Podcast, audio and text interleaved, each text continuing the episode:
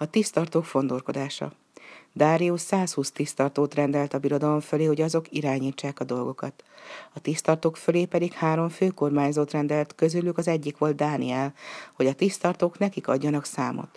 Dánielt azonban rendkívüli lelke miatt Dárius az egész birodalom fölé szándékozta emelni.